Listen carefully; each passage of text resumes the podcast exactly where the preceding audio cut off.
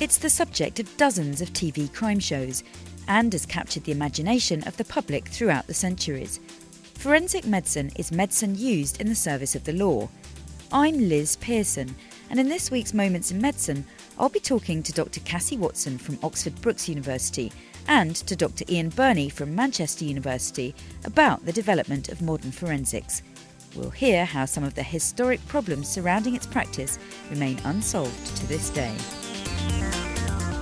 One of the major questions today is who gets to accredit a particular expert as an expert, and then that becomes a philosophical question about how do you recognize when a science is a science. And that is considered to be an issue, a problem, back in the early 19th century and still today.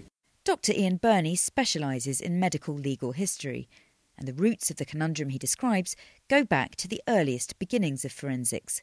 Dr. Cassie Watson is a historian of medicine, and she explains just how far back that is.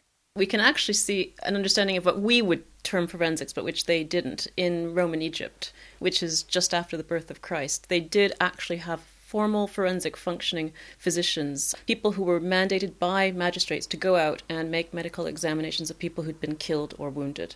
But when do we actually see a recognition of this idea that there is a type of medicine that relates to the law? Probably to the 12th and 13th centuries, mainly in Italy, but generally in Western Europe. In the 13th century, forensic medicine basically meant inspecting bodies. This would remain the case for several hundred years. But forensic medicine still evolved, driven by the needs of the law and by changing social attitudes. Up until the 18th century, for example, it wasn't uncommon for a woman whose child had died to be hanged for infanticide. As juries recoiled from this, forensic medicine was used to save women's lives. Dr. Cassie Watson has evidence from a case in Paris in 1707.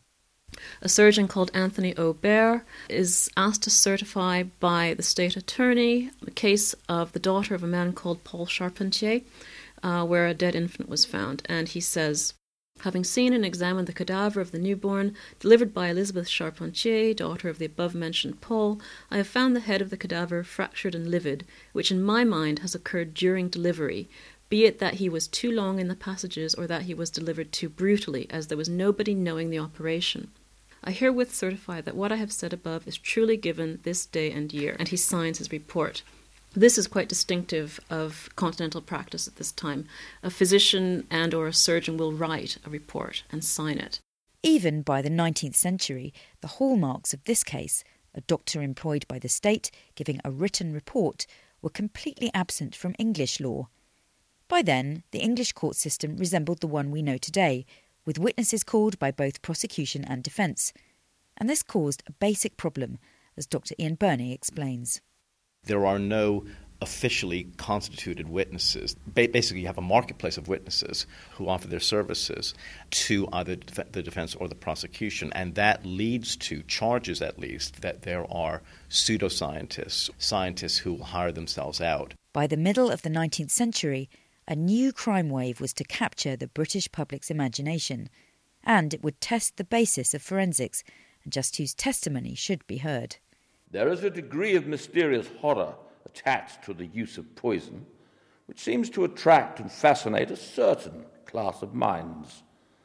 Arsenic, from the comparative absence of taste and colour, affords great facilities for the commission of the crime of poisoning, and I have been told that among these classes where the crime is rife, arsenic and poison are looked on as synonymous.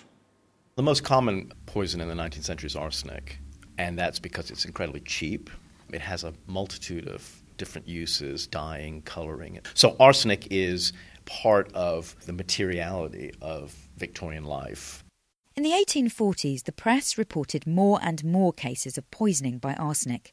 And in 1851, Parliament passed the Arsenic Act to try to curb the problem. But still, it went on. This was a sophisticated murder, requiring the new science of toxicology to make sense of it. Dr. Ian Burney. It's putting a lot of pressure on forensics to deliver the goods. Poison works secretly, invisibly, cowardly. So one of the things that the public is looking to the toxicologist for is to make the invisible visible. The toxicologist is in the role of a certain kind of a magician. And you see something quite primitive in that. Well, I mean, in the sense that there's a primitive urge involved. So one of the classic sort of medieval beliefs is that if the murderer is brought to the body and the body bleeds, then that's an indication that the person that caused the bleeding actually caused the death. And in that sense, what it is that toxicology was claiming to be able to do was to make science, rather than superstition, be the driving force for making the body speak. And that, interestingly enough, I think is one of the reasons why when toxicologists fail, they are so publicly lambasted. Nowhere was the role of the toxicologist more agonised over than in the controversial case in 1856 of Dr. William Palmer, a Staffordshire GP.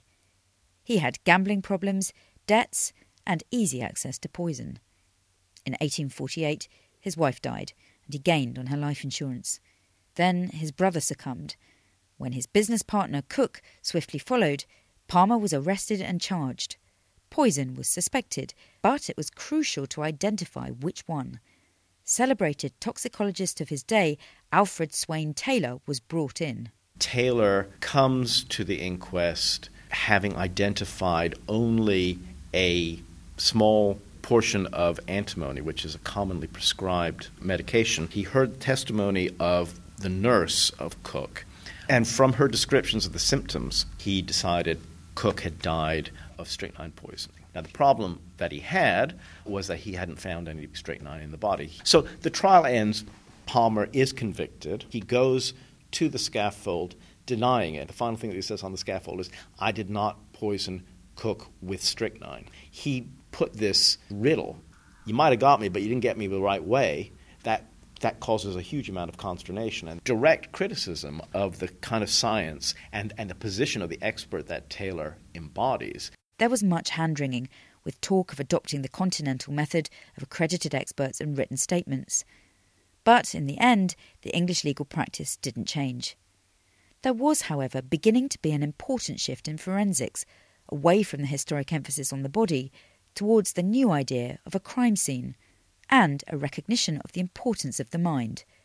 Dr. Cassie Watson told me about one important precedent. In 1843, a man called Daniel McNaughton was tried for murder, and his defence was that he was not guilty because he was insane at the time of the crime. Nowadays, we might think of it as a personality disorder. And the precedent was that McNaughton was found not to know that what he was doing was wrong. And that instituted what became known as the right-wrong test.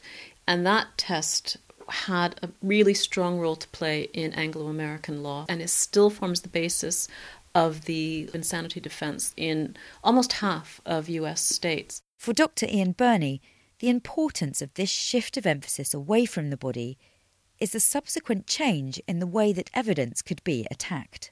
Over the course of the 20th century, with the development of different kinds of analytical techniques, fiber analysis, hair analysis. And to some extent, because DNA typing is seen now to be so robust, you don't attack the science, you attack the approach to the science. Whether what the science actually got is pristine, is pure, is non-contaminated.